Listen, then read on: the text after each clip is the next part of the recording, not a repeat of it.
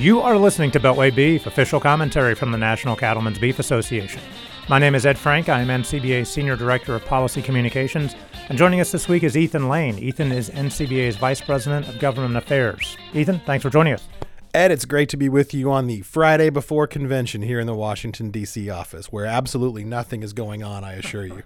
I know we usually try to get this out Thursday or earlier on Friday. We're doing this pretty late on Friday afternoon because we have a lot going on trying to get ready for the for the convention in San Antonio next week. We'll get to that in a minute, but let's recap this week in Washington. Um, uh, it, it really is incredible. I've been in D.C. a long time, and to have the number of like legitimate victories, not just, you know, you passed a bill out of committee and a markup or something, but legitimate like White House signing ceremonies. Um, we've had a lot of those in the last few weeks, couple of months. This week was the big USMCA, the U.S. Mexico Canada trade agreement. Um, I'll be honest, I was a little bit cynical about the chances of actually getting this thing through Congress um, as we come into a presidential election year, as the Senate is literally, or the House impeached the president, and they passed it the same week.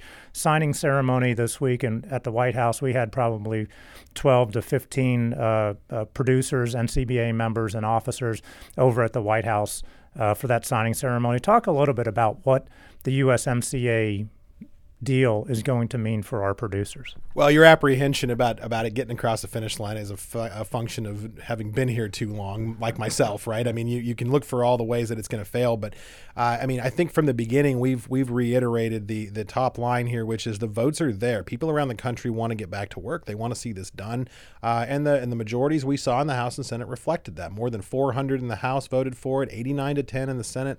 Uh, they could have had this vote a year ago, would have been the same, right? And, and so we were glad to see them finally uh, pull the trigger on this and and and get this thing moving.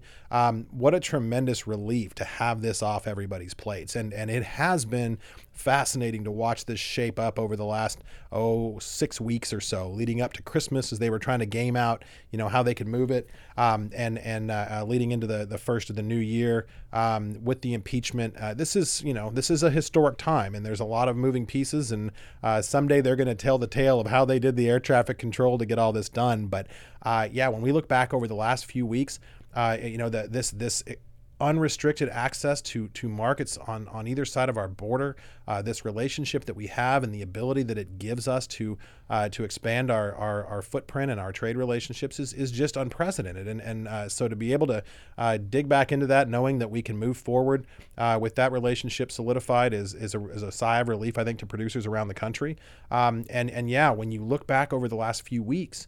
Uh, some of the wins that we've been that we've been able to notch that we've been working on for for years for some of us as long as we've been at NCBA WOTUS uh, uh, NEPA some of those things are are, are you know lifetimes of work for people uh, to, to see the kind of movement we've seen in the last few weeks is just unbelievable so we're, we're still digesting some of it. You know, these things, as always is the case in Washington, take some time to, to work their way through the system. There's going to be implementation.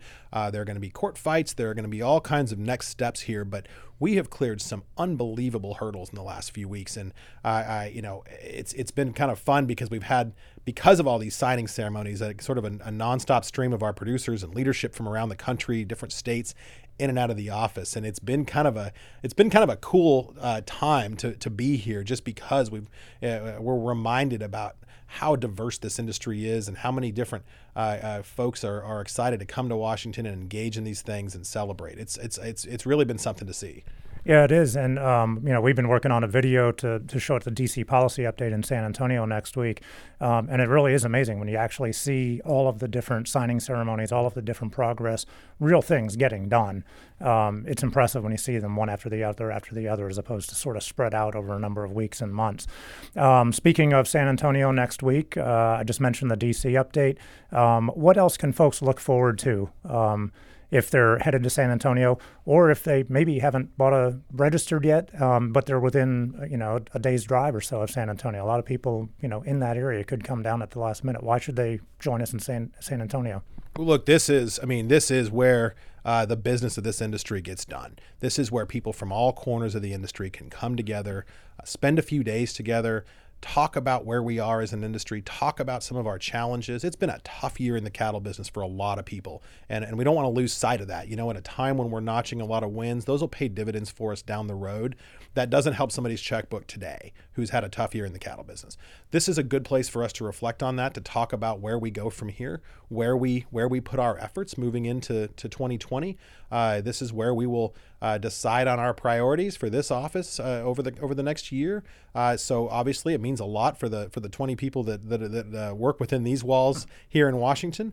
Um, and and you know, it's a chance to reflect back on on what we've accomplished uh, in the in the last 12 months. You know, what I'm always struck by, and certainly in my new role as I've gotten up to speed over the last few months, is just the the depth of knowledge in our committee leadership. And and you know, these these folks are these subject matter experts. It doesn't mean they're the only ones, but man, what what a what an honor to have people from the various segments, whether it's animal health, whether it's federal lands, uh, uh, live cattle marketing, international trade we have folks who really know their stuff and spend their time and energy to, to, to engage producers around the country and craft policy that makes sense. So for all those people that are listening to this and, and sitting out there and thinking, gosh, I could drive down, I guess, for a few days, do. This is where the this is where we really can have those conversations. This is where you can influence this process. When you call our office in in April and say how you know how do these decisions get made and how come no one listens to my voice? This this is a great opportunity to do just that, to show up and make your voice heard.